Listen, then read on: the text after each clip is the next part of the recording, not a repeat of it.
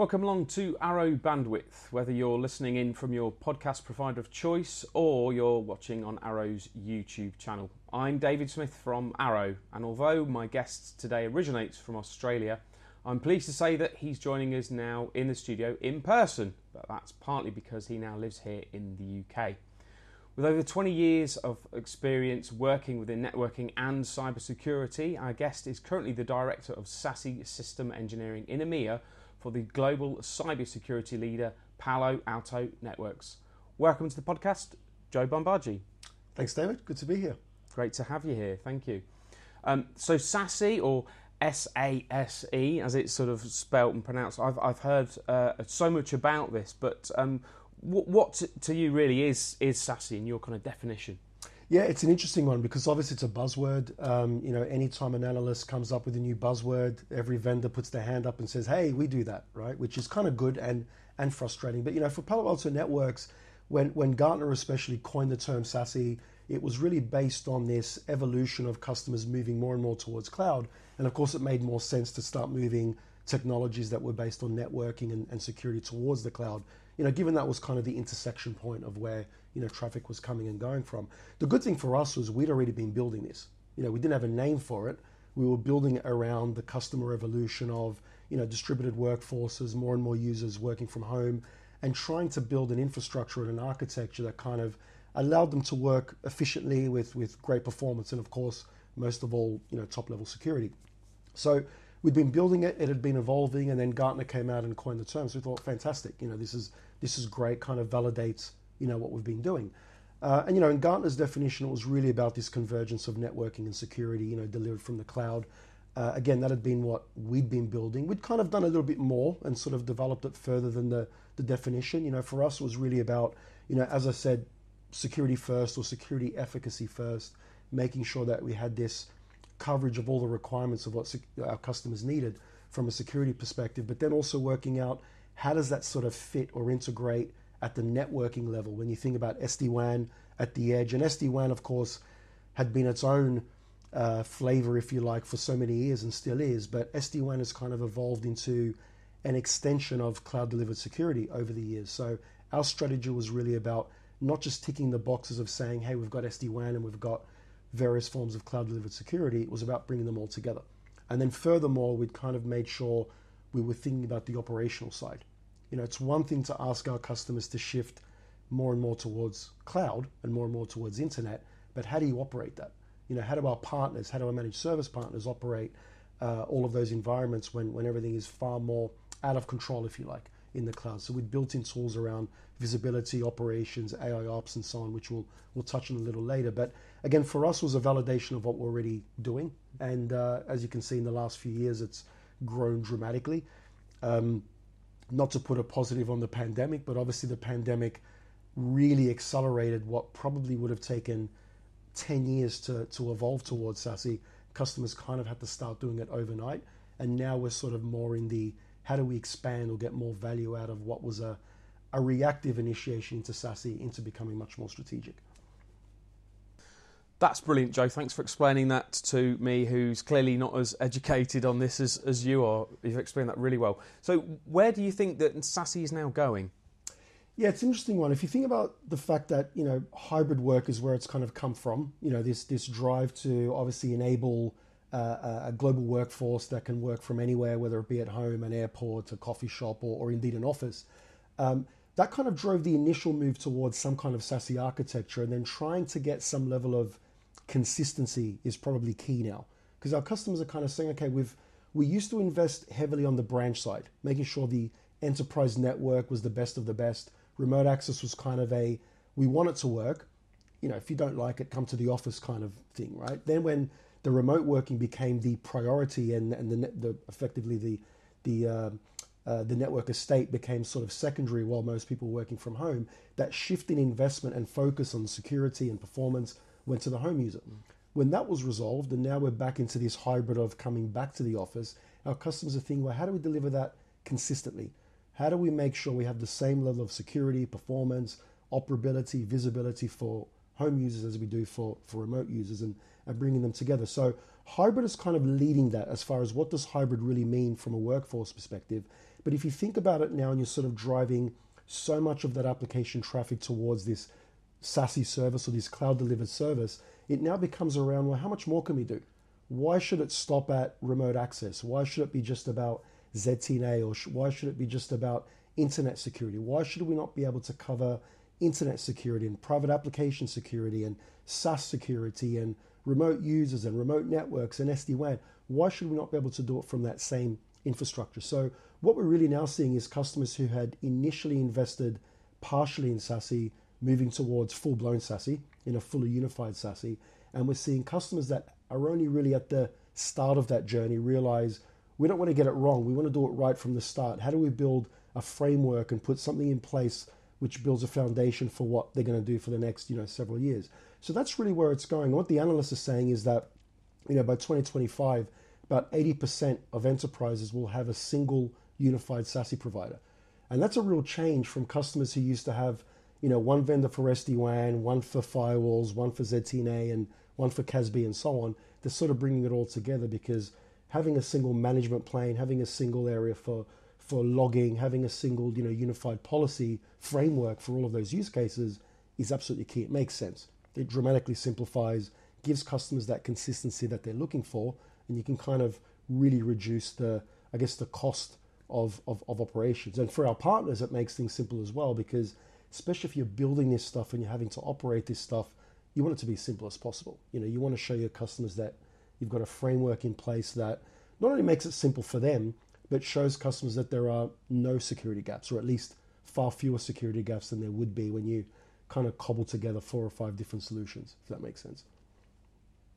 That's really interesting, Joe. Thanks ever so much. Um, before we started recording this sort of off air, you were telling me that the SASE market is worth $15 billion. What's that built of? What are the kind of components that, that yeah. surround that? Yeah, so we're, we're, sort of predicting that by 2025, you know, the, the overall market will be about $15 billion. And that, that sort of encompasses the multiple layers of SASE. So if you think about the true definition of SASE, there are kind of five components. So ZTNA, which, you know, that's the, the zero trust network access, the, the remote access type of thing, which is of course, continually growing.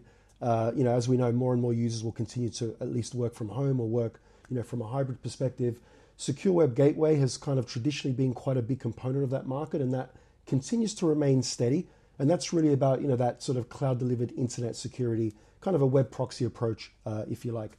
Um, the CASB market is probably the fastest growing component of SASE. So that's of course because the explosion of SaaS applications, our customers are kind of somewhat blind to the to the usage of SaaS, how much SaaS is really flowing through their corporate estate. What do they really know? What do they not know? How do you secure it? How do you even see what anybody's doing? So that's a huge uh, uh, component of that.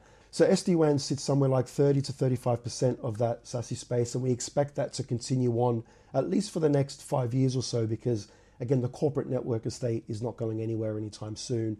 And as I said earlier on, unifying the edge with cloud delivered security is, is, quite important. And then firewall or firewall as a service. So there is a shift from, you know, what what we do or what we've done for many years at Palo Alto, shifting, you know, firewalls in the form factor of an appliance that gets installed in a branch or a, or a data center and so on. And that won't go away, but it will evolve to a lot of those components of security that was being delivered by next gen firewalls being delivered by you know SASE through that cloud delivered service. So they're the sort of five components. You know, the biggest ones being CASB, uh, firewall as a service, and um, SD WAN. Um, but as I said, ZTNA is the buzzword. That's what everybody's talking about, and, and that's kind of where we see that market breaking down. But as I said before, you know, we're, we're seeing that trend. If we look back the last couple of years and look forward the next three or four years, that trend is definitely on track. All of the analysts are aligned with that, and you know, obviously from a Palo Alto perspective, our strategy is largely built around that growth in SASE uh, you know, the, the SASE market is growing faster than the next-gen firewall market. So you can see why there is an obvious shift in Palo Alto's strategy towards SASE. Again, not that the next-gen firewall market's going to go anywhere, that will continue to grow, but there is a strong link between that market and that market. We need to make sure we're leading both of those, and currently we are. Okay, so there's five components. Understood. Brilliant earlier on, Joe, you were mentioning about the SASE framework. Um, how exactly is that evolving?